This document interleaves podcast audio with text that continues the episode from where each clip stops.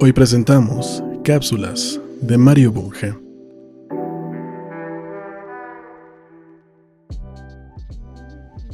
Esta es una selección de ensayos periodísticos se refieren a personas que he tratado, ideas que me han apasionado, problemas que me preocupan, acontecimientos que he seguido de cerca, profecías propias o ajenas y fantasías que se me han ocurrido cuando me distraía de mi trabajo profesional. Ninguno de estos ensayos es crónica efímera de sucesos del momento.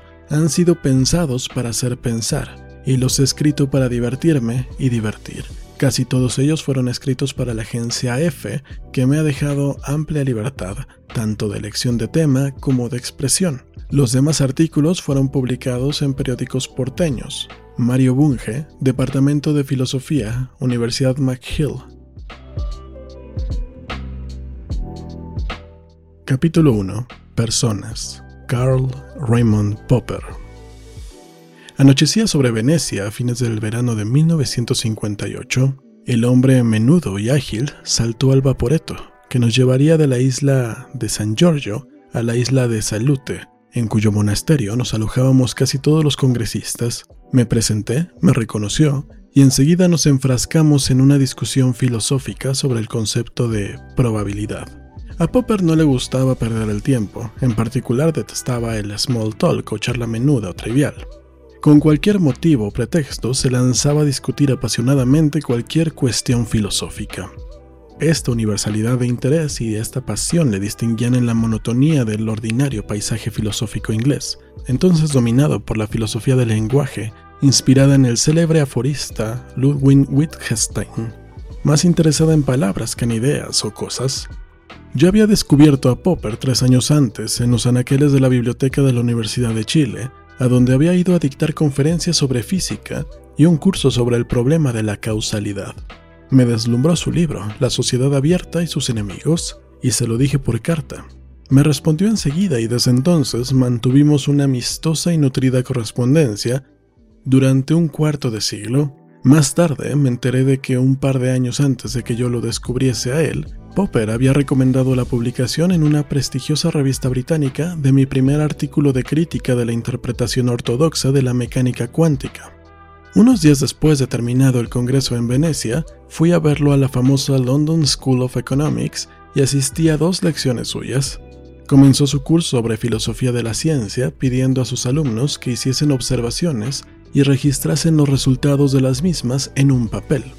Los estudiantes se miraron desconcertados, no sabían qué observar ni con qué finalidad. Al cabo de diez minutos de silencio embarazoso, Popper declaró en tono triunfal, Como ustedes ven, contrariamente a lo que prescriben los filósofos positivistas, no se empieza por observar, se empieza por plantear un problema. La observación viene después, una vez que se ha formulado una solución del problema, y la observación debe procurar refutar la solución propuesta.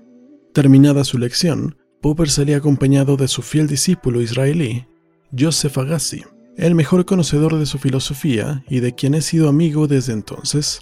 Se dirigía en taxi a la estación de Paddington para abordar el tren que lo llevaría a su bella casa en Penn, en el condado de Buckinghamshire.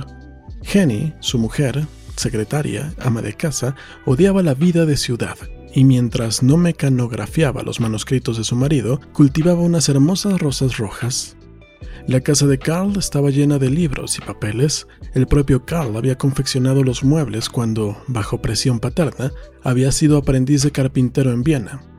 Los muebles de austero estilo moderno habían viajado de 1936 de Austria a Nueva Zelanda y nueve años más tarde de ahí a Inglaterra. También había un piano de cola que Carl aporreaba con mucha pasión, aunque escaso efecto musical.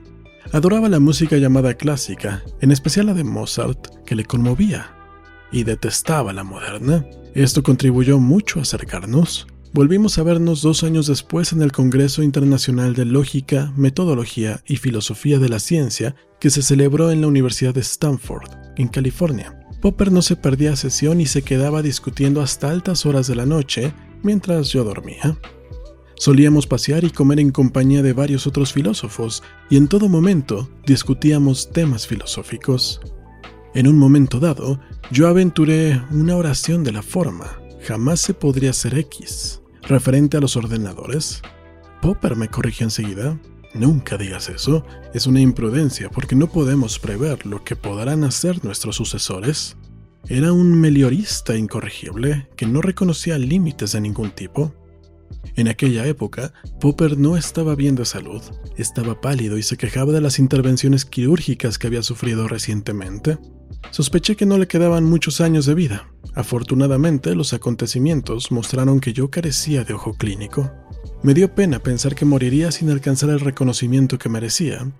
En aquella época, Popper era prácticamente desconocido fuera de Gran Bretaña. Me propuse entonces organizar un volumen de homenaje para su 65 aniversario. El tomo titulado The Critical Approach fue publicado en Nueva York en 1964. Contenía los trabajos de varios hombres famosos, el inmunólogo Sir Peter Medawar, el neurofisiólogo Sir John C. Eccles, los físicos Percy W. Bridgman y David Bohm, los filósofos Adolf Grunbaum, R.M. Haar, Nicholas Retcher y Paul Feyerabend, los economistas F.I. Hayek y Hans Albert, el matemático Paul Vernet, el crítico historiador de arte Sir Ernest Gombrich y otros. A partir de entonces, la fama de Popper creció exponencialmente. Un año después, la reina lo armó caballero, Sir. En la primavera de 1961 lo visité en compañía de mi mujer. Nos quedamos dos días durante los cuales hablamos de todo.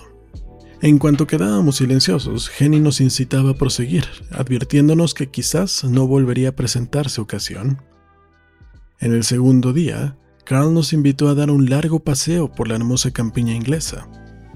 Conducía a una velocidad imprudente por esos caminos ondulados y estrechos flanqueados por cercos vivos y sin anuncios publicitarios. Desde entonces, las empresas agrobusiness alentadas por la ministra Thatcher han eliminado esos cercos para dar paso a las grandes máquinas agrícolas. Al destruir el clásico paisaje inglés, también ha provocado la erosión del suelo. Carl nos invitó a comer en una típica posada inglesa, en cuyo hogar ardía un fuego acogedor, tan bienvenido en ese país húmedo, pese a que estábamos a fines de la primavera. De ahí, nos llevó al famoso Teatro Stratford on Avon, donde presenciamos una excelente representación de Hamlet. Mi mujer y yo quedamos muy sorprendidos cuando, antes de subir el telón, la orquesta tocó el himno nacional británico y el público, puesto de pie, coreó God Save the Queen. En aquel entonces no comprendíamos que una democracia monárquica es muy superior a una dictadura republicana. Volvimos a vernos todas las veces que yo viajaba a Europa, Recuerdo en particular un simposio realizado en Londres en el verano de 1965. Ese simposio fue memorable por dos encuentros, Popper versus Thomas Kuhn y Popper versus Rudolf Carnap. Creo que hubo consenso en que el primero terminó en empate y el segundo con la victoria de Carnap.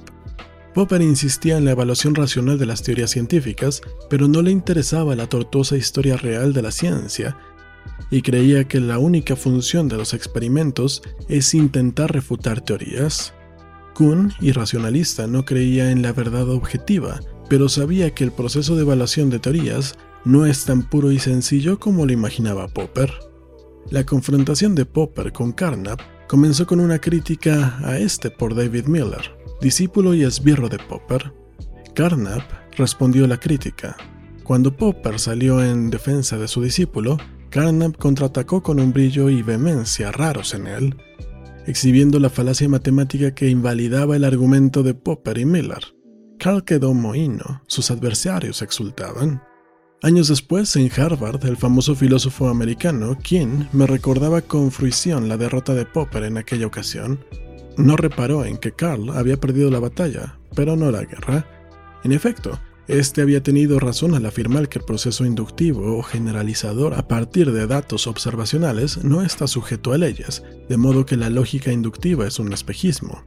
Un cuarto de siglo después, Carnap ha caído en el olvido, en tanto que todo el mundo cita Popper con razón o sin ella. Hacia el final del simposio, Carl nos invitó a algunos miembros del mismo a una reunión en su casa.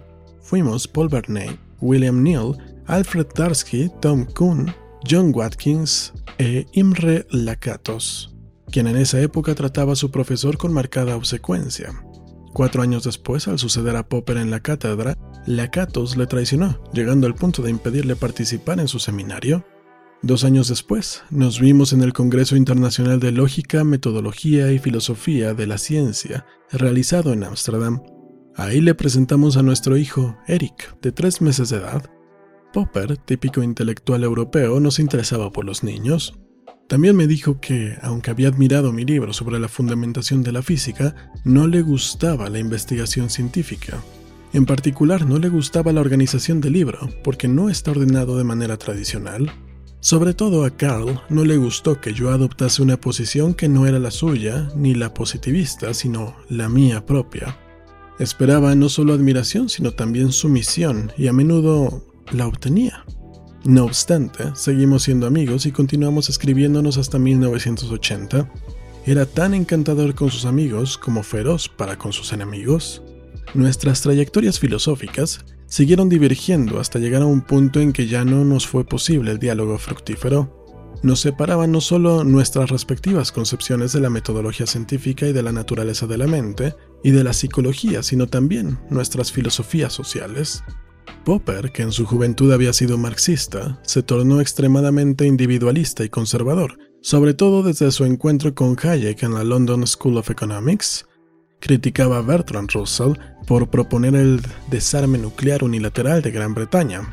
Hablaba con desprecio de la gente del tercer mundo e insistía en que la libertad importa más que la igualdad. En el terreno político, Karl escribía tan dogmáticamente como sus archenemigos, los totalitarios de izquierda y de derecha. En el Congreso de 1967, Popper nos asombró a todos presentando su famosa teoría de los tres mundos, el físico, el mental y el de las ideas en sí mismas desprendidas de la mente que las ha pensado. Esta fue la primera incursión de Popper en la metafísica. En 1977 publicó junto con su viejo amigo Sir John Eccles un libro muy difundido, El yo y su cerebro. En él, ambos defienden el dualismo mente-cerebro y se las ingenian para ignorar la psicología fisiológica que intenta explicar las funciones mentales como procesos cerebrales. En 1969, participé en un coloquio sobre la filosofía de Popper realizado en la Universidad de Boston. Mi ponencia versió sobre la contrastabilidad, testability, de las teorías científicas. Afirmé que la refutabilidad de una hipótesis no es necesaria ni suficiente para considerarla científica, puesto que hay teorías muy generales que son confirmables pero no refutables por datos empíricos. También afirmé que los investigadores científicos piden y a menudo consiguen críticas constructivas, Popper reaccionó con vehemencia. Repitió su conocida tesis de que la refutabilidad es el sello de la cientificidad. Obviamente no había oído hablar de las teorías hipergenerales a que yo me refería, tales como las teorías de la información y de los autómatas. Popper también afirmó que, cuando uno critica, siempre lo hace con el fin de aniquilar al adversario, nunca para ayudarlo. Supongo que esta creencia suya se debe a que así suele ocurrir en la comunidad filosófica, que realiza el ideal de los economistas de la competencia feroz entre egoístas perfectos. Esta no es la norma en la comunidad científica donde se coopera tanto como se compite. La filosofía de la ciencia de Popper es fácil de entender si se la concibe como un positivismo invertido. Ahí donde los positivistas hablan de verificación, Popper habla de falsación. Reemplaza la inducción por la deducción, la cautela por la audacia, la certidumbre por la falibilidad y la predilección por lo plausible, que Popper llama probable, por la preferencia por lo implausible. Sin embargo, tanto Popper como los positivistas tienen bastante en común. Unos y otros erigen la experiencia en Tribunal Supremo. No tienen en cuenta que los datos empíricos pueden ser tan falsos como las hipótesis. Tampoco reparan en que las teorías científicas son juzgadas no solo por su correspondencia con los datos, sino también por su armonía con otras teorías así como con la concepción filosófica dominante. No aprecian el enorme poder de la matemática, no solo como lenguaje, sino también como fuente de inspiración de hipótesis, ni creen en la posibilidad de una metafísica o ontológica científica. En todos estos respectos, Popper es tan positivista como el que más. Popper continúa hasta avanzada edad escribiendo y pronunciando conferencias acerca de una multitud de temas, e interviniendo en varias controversias, le gustaba Epater Le Bourgois haciendo afirmaciones no solo heterodoxas, sino también obviamente falsas, Una vez me dijo que los científicos no procuran confirmar sus hipótesis, sino tan solo refutarlas. Por lo visto, creía que los científicos son masoquistas, otra que la psicología y la sociología no son ciencias propiamente dichas. En su libro, La miseria del historicismo, afirma que la teoría de Darwin fue una tormenta en una taza de té. Años después admitió que esta teoría es importante, pero afirmó que es metafísica antes que científica. En su libro, Eccles, Popper admitió la posibilidad de la telequinesis. Arguyó que si bien este presunto fenómeno parapsicológico implica que la energía no se conserva, la ley de la conservación no es más que una hipótesis que acaso sea refutada. Junto con el físico francés Jean-Pierre Vigier, defendió la acción a distancia, o sea, la interacción directa entre cuerpos sin mediación de campos. En el Congreso Internacional de Filosofía, celebrado en Brighton en 1988, afirmó que el cero no es un número. Creo que estas y muchas más fueron afirmaciones a la ligera. Popper tenía una inteligencia excepcional, pero carecía de formación científica. Esto no le impedía jactarse de haber leído memorias científicas muy técnicas, tales como las fundacionales de Schrödinger sobre la mecánica ondulatoria, que casi nadie entendió en su tiempo.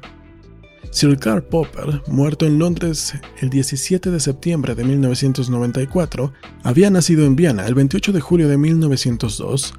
Fue uno de los filósofos más curiosos, cultos, inteligentes, destacados e influyentes de nuestro siglo.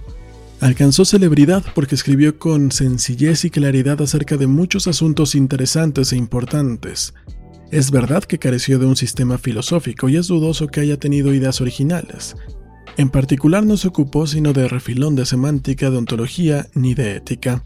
Sin embargo, por el solo hecho de filosofar sobre algunos problemas importantes y de defender la razón en una época caracterizada por la chatura de la filosofía y el renacimiento del irracionalismo, Popper hizo un señalado servicio a las humanidades.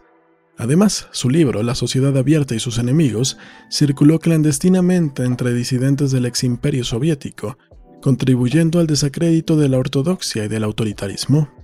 Pasará un tiempo hasta que se sepa ciencia cierta cuáles fueron, si las hubo, las aportaciones constructivas y novedosas de Popper a la filosofía. Lo indudable es que fue un crítico penetrante e influyente de muchas ortodoxias y que escribió en un estilo diáfano como corresponde a un pensador claro, coherente y honesto.